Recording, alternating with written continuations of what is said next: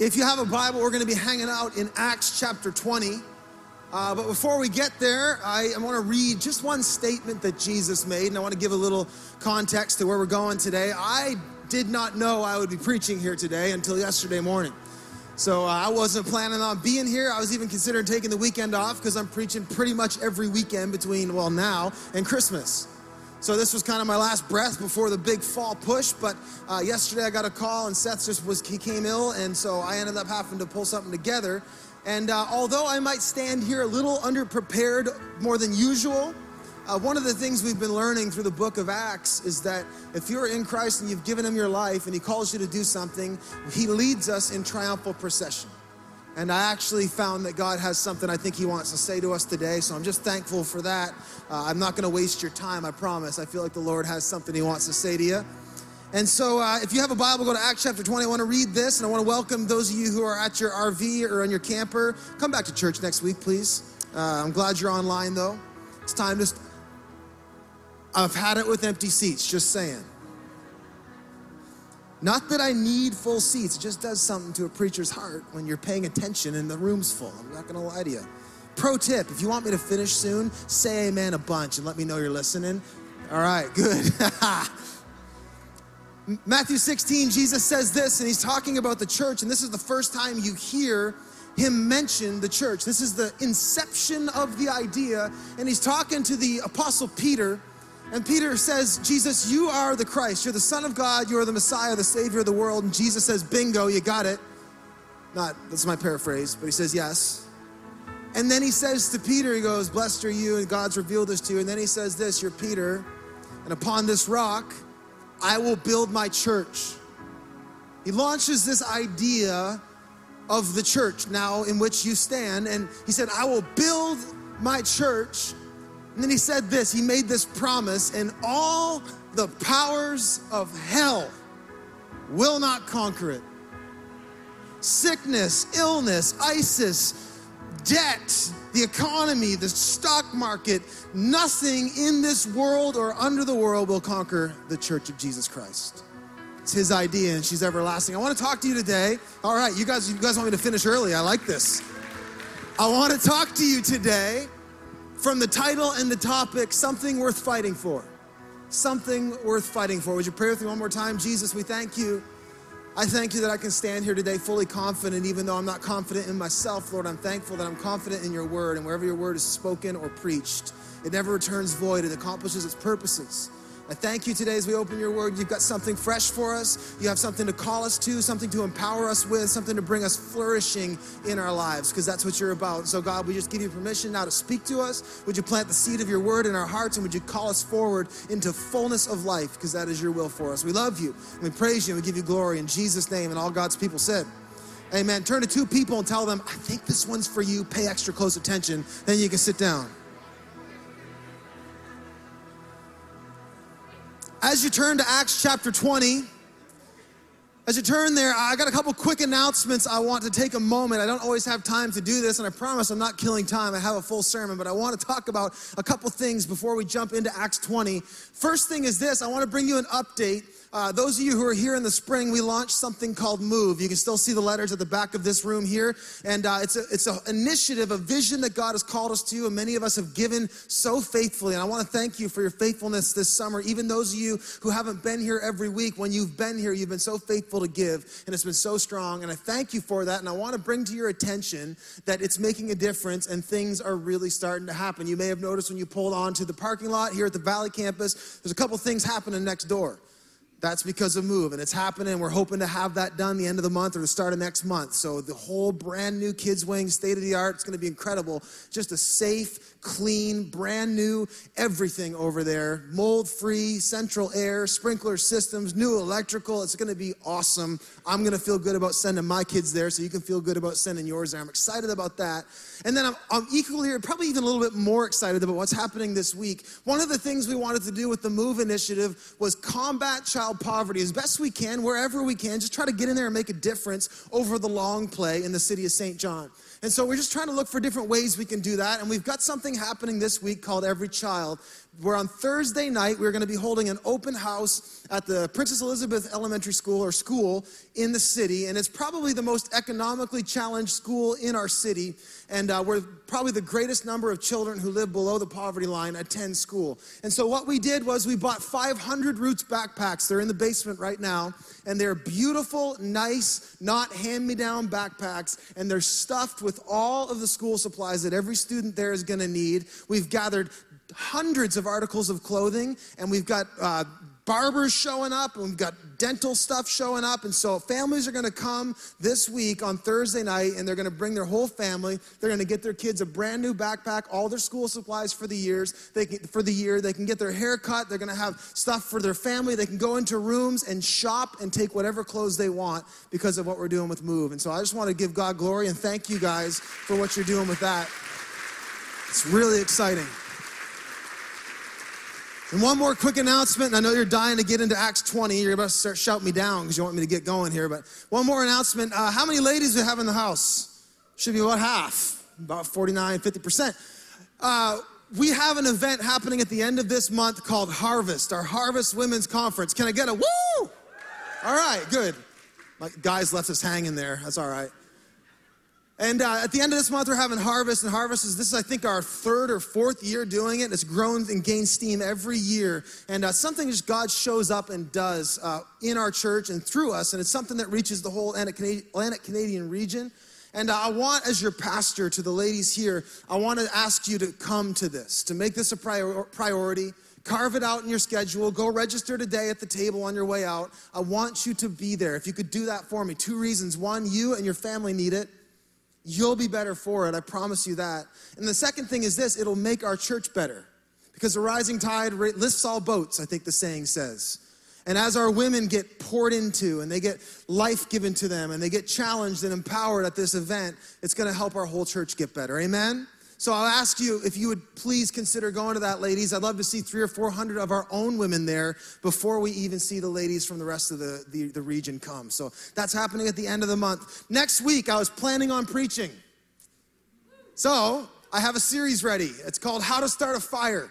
Every September is revival month where we just kind of get before God. We start asking questions about how do we posture ourselves to live in the fullness of the reality of God? How do we revive our hearts and our minds to be all that God has called us to be? And so we're going to spend a month on this topic of how to start a fire, how to refresh and renew your soul with Jesus. And I'm excited to hit that next week. But today I do have a word for you. All right, Acts chapter 20.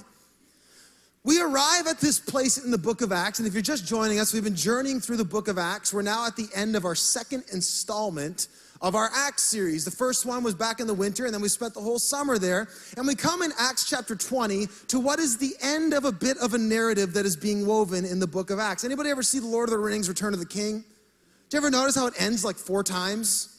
There's like it like almost ends and then it starts again. Like there's this other little story. This is kind of what happens in Acts. We come to Acts 20 and it's kind of the closure on one part of the story. And when we pick back up in Acts in January, uh, we're going to find it kind of take a different tone. It centers around Paul and what he goes through with the powers that be. But the story of the church being launched, that is the central story of the book of Acts. And as you've journeyed along, you've seen, as Jesus said in Acts chapter 1, he said, you guys, he's talking to his disciples, he said, You'll receive power when the Holy Spirit comes upon you. And you'll be my witnesses, telling people about me everywhere in Jerusalem, throughout Judea, into Samaria, and to the ends of the earth. Jesus says this in Acts 1. And we have systematically seen the word of Jesus come true, haven't we? How many of you know that the word of Jesus comes true? It just does. It's true. And he says this, and you see on page two in chapter two, doesn't the Holy Spirit come? The church is born and you start to see this global kingdom takeover that Jesus said would happen, it begins to happen. Day one, 3,000 people accept Christ and become part of the church, this church that Jesus launched. He, he talked to Peter about. Day two, 2,000 more people became part of the church. Can you imagine? That's great growth. 5,000 people in two days. I'm believing for that. Amen? mega church, day two in Jerusalem. But then you start to see as we turn the pages, the gospel starts spreading out. It goes beyond Jerusalem, it goes into the region surrounding in Judea. Then it goes to a place that none of the Jews would have thought. It goes into Samaria. And now, for the last several chapters, we've been reading about a man named Paul who God raised up to take the gospel to the ends of the earth or the earth that they knew at that time. And so Paul is the guy who takes the gospel all around the area of the Mediterranean, planting church after church after church. And you see him turning cities on its head. Thousands of people here in Acts 20 now, thousands of people are now followers of Jesus. The church is moving and growing and gaining steam every day, just like Jesus said it would. And so we find in Acts chapter 20, Paul is coming to the close of what was his missionary journeys. He took three missionary journeys, and this is the last of his third. If you've been picking up with us and maybe here the last few weeks, we saw him go to Troas and then he sails across and he goes to Greece. He goes to Ephesus and Philippi and Thessalonica and Berea. I mean, this dude just got around. And then we find he comes back to the city of Ephesus in chapter 20. And he does some preaching, some final preaching, and actually it's almost a funny little story if you read in Acts 20. He's in the third room of a building, and he's preaching, and the, the Bible says he preached so long that this young guy was sitting in the windowsill and he started to fall asleep. There is biblical precedent for long sermons, just saying. Um, this isn't gonna be long, I promise. I saw all your radars go off. So it says he's preaching so long, this dude falls asleep and he actually fell right out the window. And it's kind of this funny story. He died. That's not funny. But anyway, Paul goes down. He's like, Don't worry. And he's like, Jesus. And the guy raises again. And he brings him back up, and the, the story goes on. This is the story of Eutychus. It's a funny name. His name was Eutychus. Eutychus, too, if you fell out of the third story.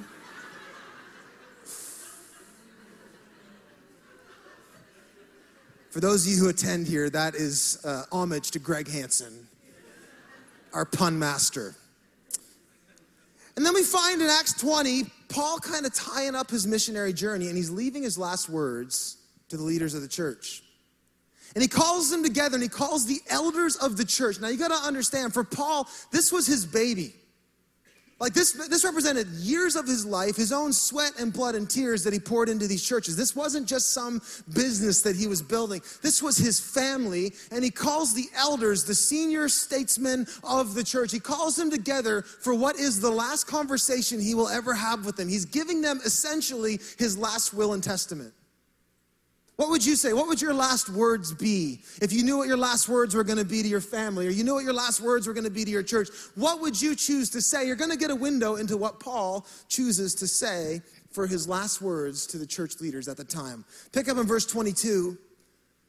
Paul says this, and now compelled by the Spirit, I'm going to Jerusalem, not knowing what will happen to me there.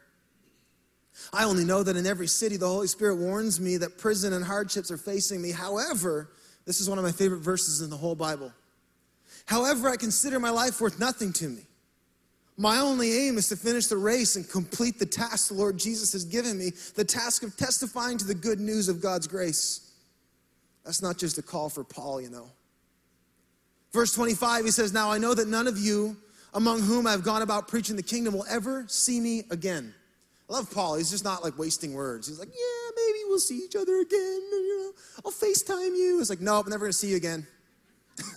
like, just full on says it like it is. You're never gonna see me again. And then he says this now listen up. This is my last word to you. Therefore, I declare to you today first, I am innocent of the blood of any of you. For I have not hesitated to proclaim the whole will of God, the whole counsel of God. There's a message in there for, for another day, but what he's essentially saying is this I've told you everything I know. I've preached to you the whole gamut. I've told you the beautiful truths. I've told you about the hard truths. I've told you everything, and you know what you need to know. So if you don't get it, it's on you, not on me. That's what he's saying there. And then he says this it's almost like he draws them closer. And this is the last thing Paul ever says to the leaders of the church. Look what he says. He says, Keep watch. Keep watch over yourselves and all the flock of which the Holy Spirit has made you overseers. Be shepherds of the church. What's a shepherd? A shepherd is the guardian, the caretaker of a sheep. He says, Guard the church, fight for the church, cover it, steward it, shelter it, shepherd it, fight for the church. He says, Be shepherds of the church. This is the last thing he ever said to them.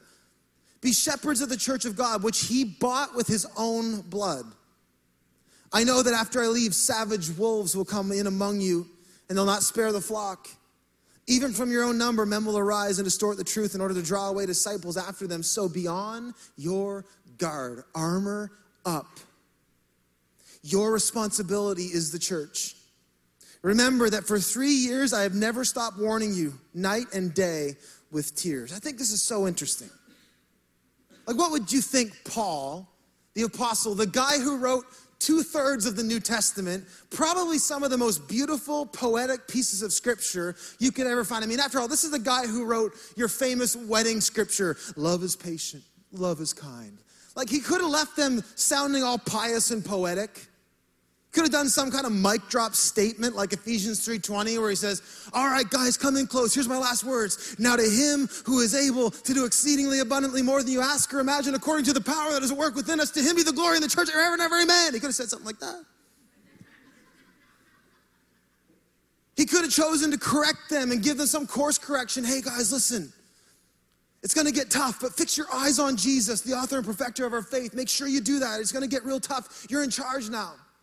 But he doesn't say any of that. He doesn't give them any kind of tips for Christian living. He doesn't give them an empowering statement. He charges them and he says, Above everything I've told you, fight for the church. Protect this flock. Shepherd the church, guard it with your life. There's gonna be wolves come at it, and I want you to lay your life down for the church. Protect the church. See, Paul, I think what we see here is he, he thought the church was something worth fighting for. He thought this ragtag group of people, who, frankly, if you read his letters, I mean, Paul has his frustrations with the church. But at the end of the day, when he gave a last word about the church, he didn't talk about all the problems or the things they need to change or they're just a big business or they need to change this or do that. He says, Love and protect the church. Lay your life down for it. Guard the church. Keep watch. She's worth fighting for. I want to talk to you today, just really quick, about why the church is something worth fighting for. Why would Paul think the most valuable thing I could tell these guys is not some pro tip about Christian living or leadership, it's that the church of Jesus is your top priority. Why did he think the church is worth fighting for? What do you think of the church? Usually there's a few groups of people that will come around church or maybe not come to church. There, there's group one, there's, it's well known within the world today. Jesus even said it would happen. Hey, you know what? If, if, if the world rejects you, just remember they rejected me first. There's, there's always going to be criticism when it comes to the church. The church of Jesus is some, is some of the most, uh, you know, it can be offensive. It can be hard to understand. And there's always people who dislike the church or dismiss the church. They don't want anything to do with the church. They don't fight for it. But more often than not, the people who come to church aren't people who have dismissed church outright, they just don't embrace church. There's a level of, I love Jesus, and I know church is necessary, but when it comes to fighting for the church, like giving it that center space in your life, that I am gonna fight and contend. I'm gonna fight for my kids' schedule to be in church. I'm gonna fight for my finances to be part of the church. I'm gonna fight for my own presence to be part of the church. It's worth it to me. A lot of people, a lot of us, we kind of get weary. We kind of come to this place where maybe you've got no fight left in you.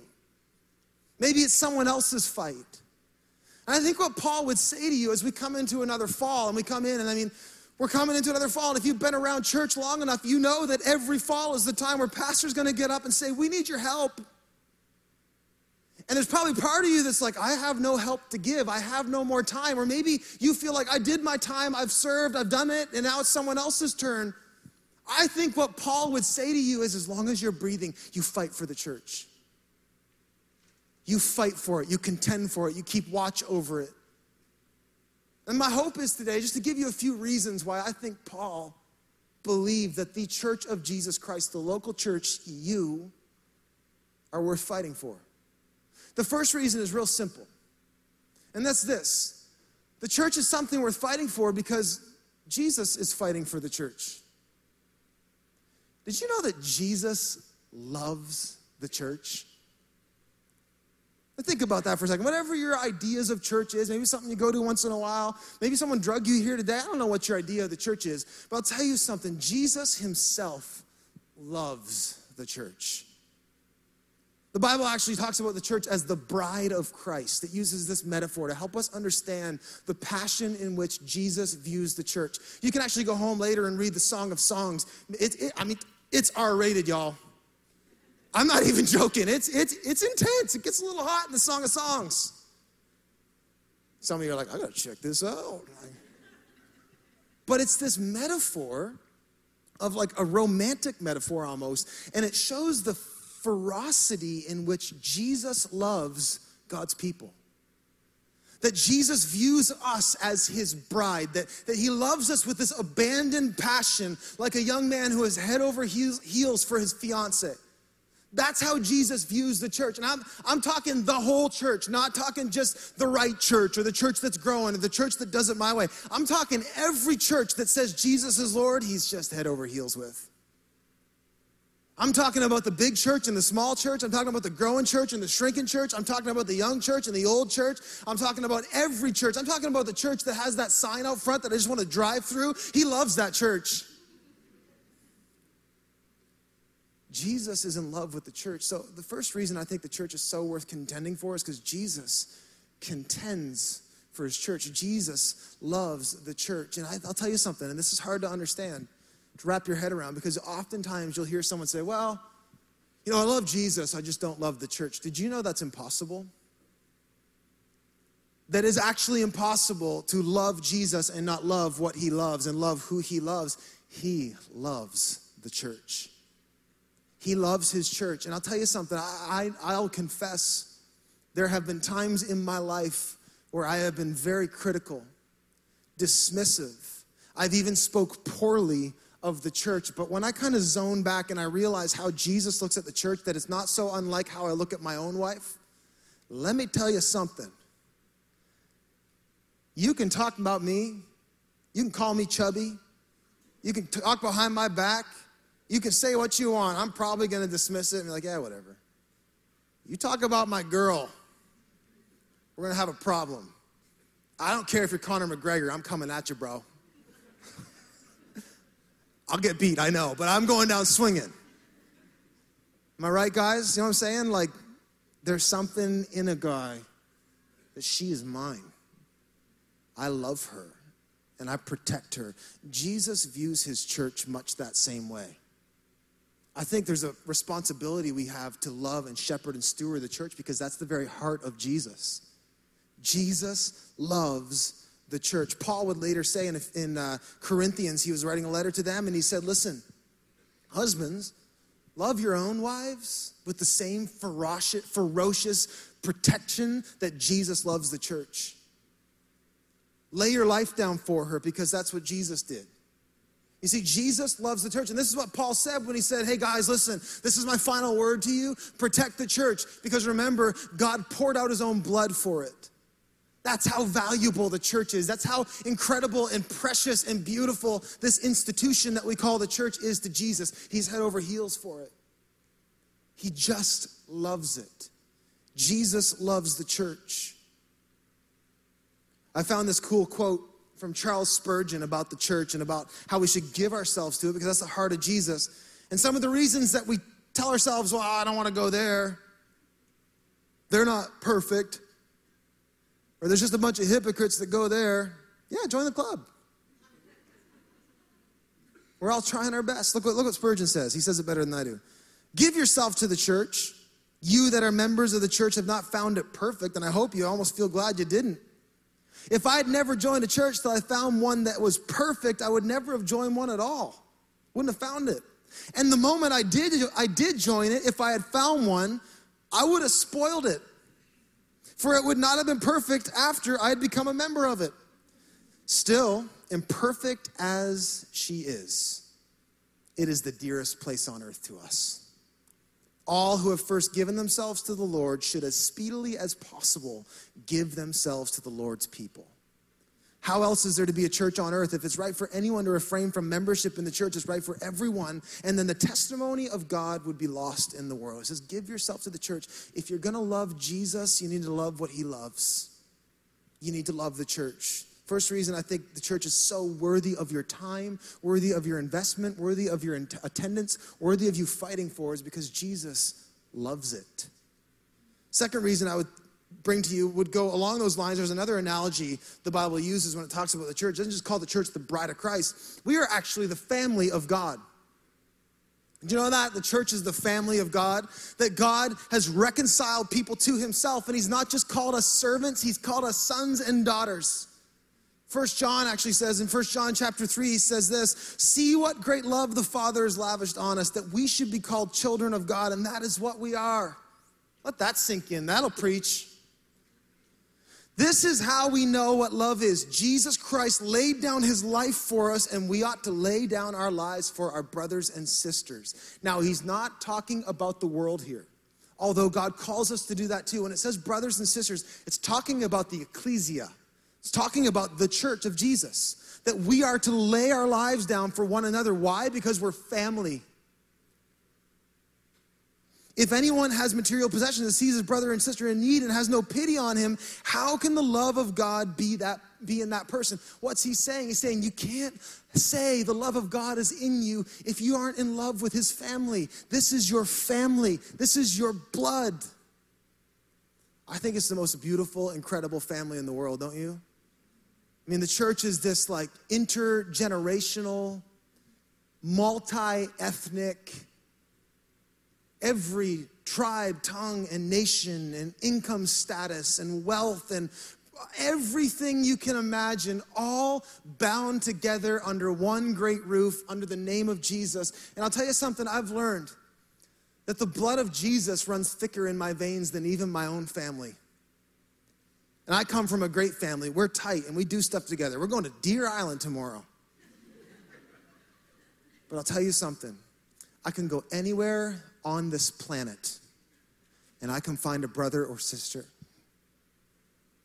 who will welcome me into their home like I am flesh and blood. And you only find that in the church to that level. I know you Habs fans, you keep it real with one another, but I'll tell you something. There is no family like the family of God. And I've seen it so beautiful. I mean, I get the front row seat, but I've seen you guys. I've seen when somebody in our family, or brother or sister, go through horrible tragedy. I've seen the family of God come together and surround somebody who, frankly, has no relationship outside of the church to these people, and they hold them and embrace them and carry them like they're their own flesh and blood. That's the family of God. That's why she's worth fighting for. I mean, I, I, watch as some of you ladies, anytime like a new mom gives birth, I've seen it happen so many times. You'll like arrange for like three weeks of meals. I, I experienced it a couple times when we had kids and we had more food than we knew what to do with. That's the family of God. It's lavish. It's an incredible family. And it's a family that when it is functioning right, it's very magnetic and compelling remember one week I was at the back of the service, the back of the worship center as people were leaving, and this girl came up to me. She's probably in her 20s. She didn't look like the type who'd been to church very much, and I was so happy to see her. And she said this. She goes, "Hey, man." I go, I love, she goes, "I love your church." I go, "Yeah, me too." And she goes, "Yeah, I don't know what I think about the whole Jesus thing, but you people make me feel awesome." That's the power of the family of God. See, nothing unifies like the grace of Jesus. Because at the cross, all of our badges of honor, our flags that we wave, they all come down and we all empty handed receive the grace that Jesus has given us. And it causes us to come together like nothing else could bind us together. It's amazing. Where else can you see rich people and poor people, black people and white people, young people and old people come together, arms around one another like family? It's the family of God, and it's a vision worth fighting for. And I'll tell you what, it does something to the world. It calls them in. I think um, when I was a teenager, my house was the house because my family was a stable family. And we were the house on the street that all my friends wanted to hang out in. We'd hang out in the basement or shoot hoops. And I think back on that, and I don't think it's because I was such a compelling individual. I think it's because my house was safe. She was stable, there was a predictability and a rootedness in my home that my parents set up. And the church does that for the world. Did you know that? We're the, we're the, we're the house on the street that the door is always open. No matter what you're going through, you can come here. You can crash on the couch anytime you need. You got fridge rights. Go ahead. That's our family. She's beautiful. I'll tell you something. I'm getting a little mushy now, and that's what happens when you don't prepare. But uh, I love you. Like, I actually prefer your company. It's not a chore for me to come here and be with you. Like, you are my family. There's nothing like the family of God, is there? And if you're not part of it, I hope you just, again, this is why you dive in. This is why you contend for the church, because there's nothing like it. It's the family of God. Not just that, I'm going to keep going. We're going to get done here in a second, I promise. But the church is worth fighting for, not just because we're a family, but there's an actual responsible component to this. The church is the very embodied presence of Jesus in this world. Why is the church worth fighting for? Well, because if the world is going to see Jesus, they're going to see him through his church. If people are going to come to faith and salvation, it's going to be because the church told them. If people are going to receive the healing touch of Jesus, it's going to come through the church. And the church, Jesus said, You are my body. As you come together and you bring your gift and your talent and your, your life and you bring your life and we come together, we form the very body and person of Jesus. We are his active witness, representation in this world. If someone is going to experience what Jesus is like, it's going to be through the church. And the church is commissioned to do what Jesus did. Jesus was the great healer, so it's the church's job to lay hands on the sick and believe that Jesus can still heal. The church's job is to still heal marriages and relationships and restore minds and break addictions. We do what Jesus did. It's the church's job to speak truth.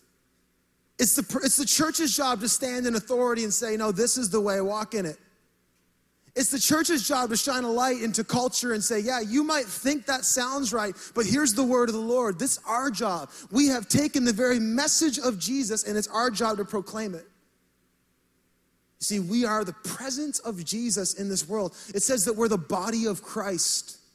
Maybe another way to understand it, uh, Peter calls us the temple of God.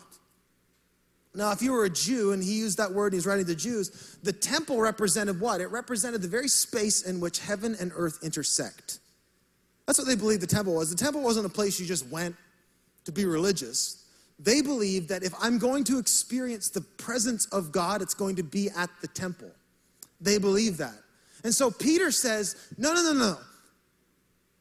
You are the temple that as you come together and you come together, God builds us together as living stones, and we are a living, breathing, moving temple of the living God in this world. There's this really nerdy term, and I, I'm so excited to share it with you. It's called a nexus. It's like a sci-fi term. A nexus. It's like a it's like a porthole.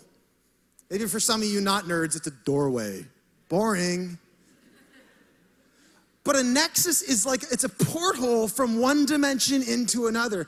And listen, church, this is a good way to understand what we are. We are the connector, we are the intersection of heaven and earth. If someone is going to experience the living, breathing reality of God, if they're going to experience the kingdom of heaven, it's going to be through the church. And let me tell you something the church is not this building you're sitting in. The church is not brick and mortar. This is why I'm such a stickler. I mean, it drives my wife crazy, but I'm not letting my kids grow up thinking you go to church. You can't go to church. You are the church, and the church goes where you go. Isn't that amazing? Like, get out of your head that I come to this place to go to church. We gather together as the church, but this is just a building. And bless God, He gave us an incredible tool to use. But I'll tell you something it's just cement and drywall. You're the temple of the living God. You are built together as living stones, and wherever you go, the presence and reality of God goes. And we are the kingdom of God on earth. We are that intersection. Isn't that an amazing thought? Why is the church worth fighting for? Because we're the answer to the Lord's Prayer. Remember when the disciples came to Jesus and said, Jesus, teach us how to pray. And Jesus said, All right, pray this Our Father in heaven, hallowed be thy name. Thy kingdom come, thy will be done on earth as it is in heaven. That's the prayer of Jesus, and we are the answer to that prayer. We are the doorway, we are the vessels in which the kingdom of heaven invades earth. That's an amazing thing. Y'all should be excited. You're not. I'm preaching better than you're acting, but whatever. Another reason, I got a couple more and we're going to be done. Another reason the church is worth fighting for is because, well, we're in a fight. I think Paul was grabbing them to say, hey, listen, like, this is serious. There are wolves coming. There is an enemy. It's going to get real. You're going to be attacked. Because why? Because we are the army of God and we are in a war. And it's super easy to lose sight of eternity. Sometimes we feel so far removed from the spiritual reality that is God's domain. But I'll tell you something you can flip on the TV and you can watch what's going on in the Middle East, and you can see ISIS do their thing, and you can see whatever the heck North Korea is up to. And that all looks really real and stuff. But I'll tell you something there is a war behind the war, and that's the war that we're in. There is this spiritual dominion happening, this spiritual conflict happening in which Jesus came. The Bible says that Jesus came to defeat Satan and disarm the rulers and authorities of this world. And that's actually the thing that we've been called to. Why is the church worth fighting for? Because we're in a fight. And I'll tell you something. Sometimes you hear it said that, you know what, the, the, the church has a mission. And we do, and that's true. But a better understanding is this that the mission of God has a church. And that sounds like I'm splitting hairs, but I said two very different things. Because if the church has a mission, it kind of seems optional. But if the church is the agent in which the mission is accomplished, this is all consuming, isn't it? There is a war we have. And I'll tell you something, like I, I need to just constantly, every day, remind myself no, I'm not just talking to someone and things aren't just happening. There is a very spiritual reality behind what my physical eye can see. And it is actually greater and it's influencing everything I see with my physical eye there is a spiritual reality in which we fight. And I'll tell you something, we need to, I think we need to like lock and load once in a while. Like, I think we need to get a little more militant about our faith. Uh, I'm not saying like we need to be we need to be like radical Islam, but I'll tell you something. We can learn something from them. They take dead serious what they believe, and it's written all over their lives. Their problem is they have the wrong God and the wrong enemy. Paul says, We war not against flesh and blood, but against the powers and principalities of this dark world. That's the war. And I'll tell you something, whether you think it or not, if you are a Christian, you are a soldier and you have been enlisted. And here's the good news Jesus said, All authority has been given to me, now go, take over. Jesus gave us authority over darkness that actually we are the very thing that is taking back ground day by day, life by life, conversation by conversation. We are taking back ground that the enemy has stolen. That's the mission of the church. We're an army. Last reason is this, and I'll leave you with this. I hope you just hear this. Like, I believe the church is the ultimate thing worth giving yourself to. And the final reason is this, and this is from like an investment standpoint. Let me, let me some of you people who are futurists, let me help you. Yeah, it's the bride of Christ. That should be enough. It's the body, it's the temple, it's the army, it's the family, like a lot of really good reasons here. But let's just look forward for a second. To me, one of the greatest reasons why it is worth it for you to give your time and your energy and your money and your, your everything you have to pour it out and to fight for the church. The reason it's worth it is because the church is the only thing in this world that you can invest in that will always last. The church is everlasting. And I don't know what your passion is, and I don't, what, don't know what's biting for your time, but I'll say something. Maybe your dream is to grow the biggest, most awesome company in the world, and you want to make money and you want to help the poor, and that's great, and you're going to be the next Apple and what have you. That's awesome, and bless you, and I hope that happens. I'll tell you something even if you build the next Apple, there will come a day where no one even knows what Apple is. Maybe you're a politician and you have this feeling in your heart like, oh, I can get in there, I can make some change, which that's great. And you feel like if I can just get St. John to shift, which we're contending for that too. But maybe you feel like, you know what, if I can just make St. John great again, I'm gonna get one of those hats. Let's make St. John great. Donald Trump? No? If I can just make America great again, if I can just make St. John great again, maybe that's your mission. Great, Lord, let it be. But I'll tell you something St. John will come and go. Canada will rise and fall.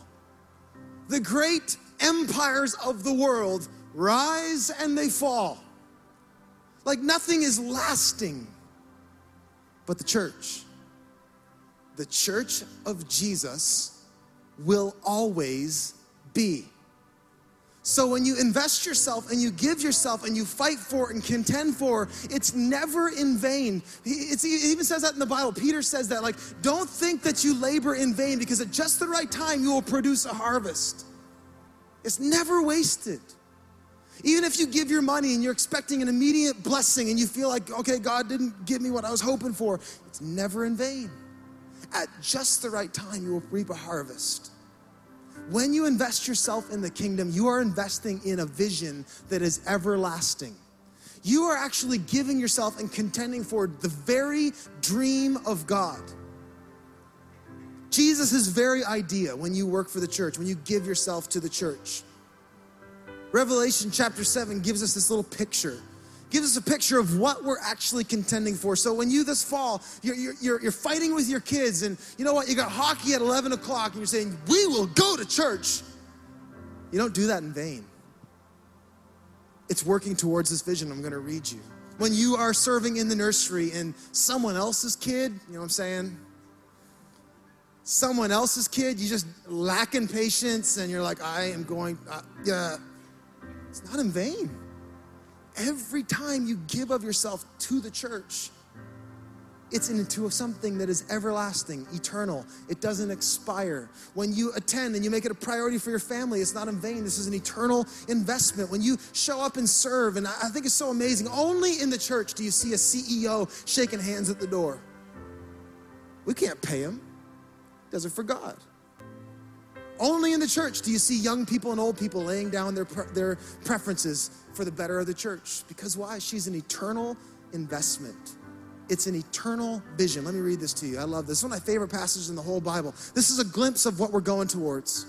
Long after Canada has come and gone, long after the world as you know it ceases to exist, this is what there is. After this, I looked, and there before me was a great multitude. Yes, no one could count it. Don't give up on those people in your life. Are they in that multitude?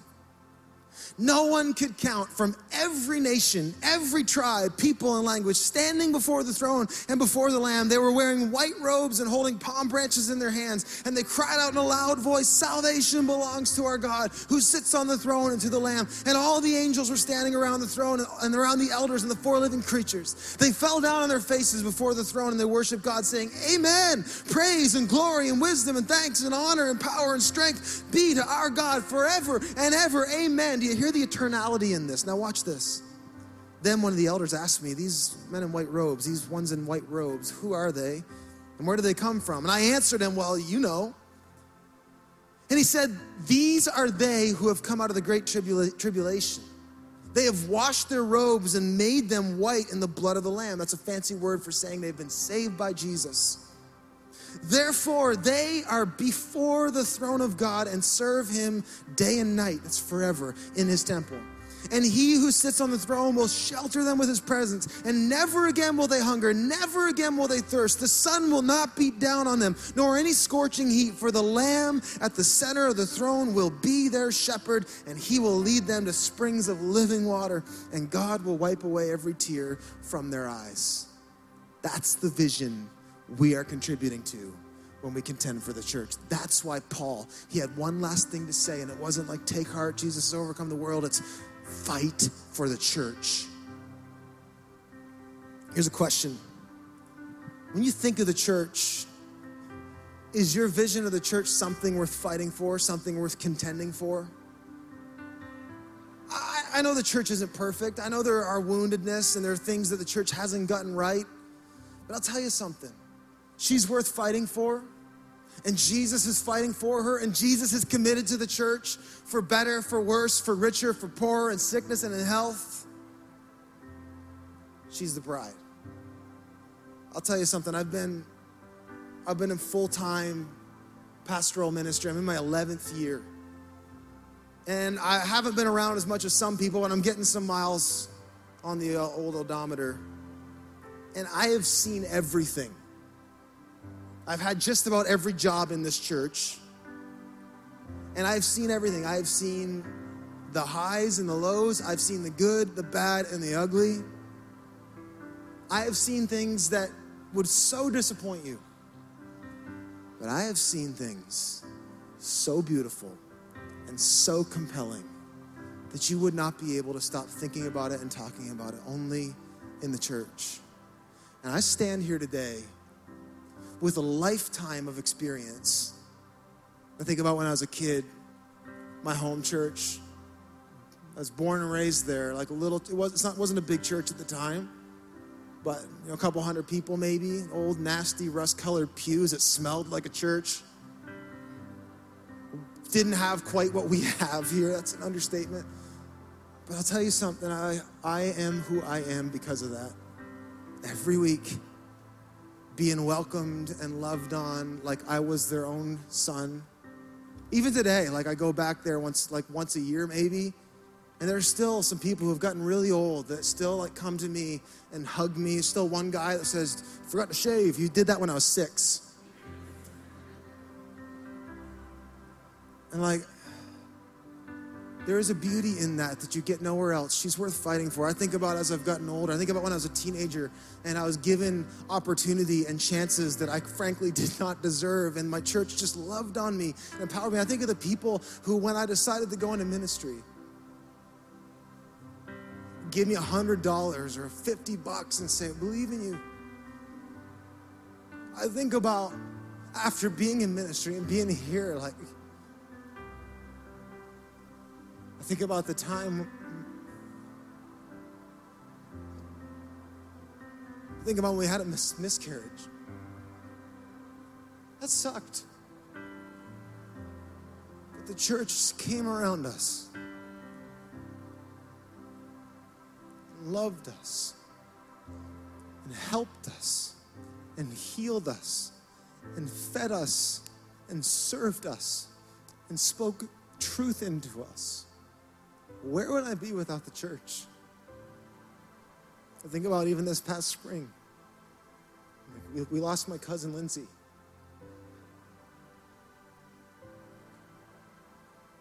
Even in that darkness, where would we be without this interracial, intergenerational, beautiful bride who's not perfect, but she's glorious. Where would we be without the church? I am more convinced today. This is why I, I, give my life to the church. I don't have to do this, y'all. I gladly give my life to the church because I am more convinced than I have ever been in my whole life that the local church, that you and me gathering together under the name of Jesus, that we are the hope of the world. That we're God's plan for the world and we're gonna do it. That as we come together and we serve one another and we lift up the name of Jesus, that we gather steam and people are gonna come to know Jesus by the thousands through this church, that we are going to actually impact the very culture and DNA of the city of St. John and the greater St. John region. I actually believe that God is gonna raise up us in so much power and influence that we are going to be a shifter in the culture and the very fabric of Atlantic Canada. That's the church, and she is worth fighting for. Just stand with me. I'm going to pray for us.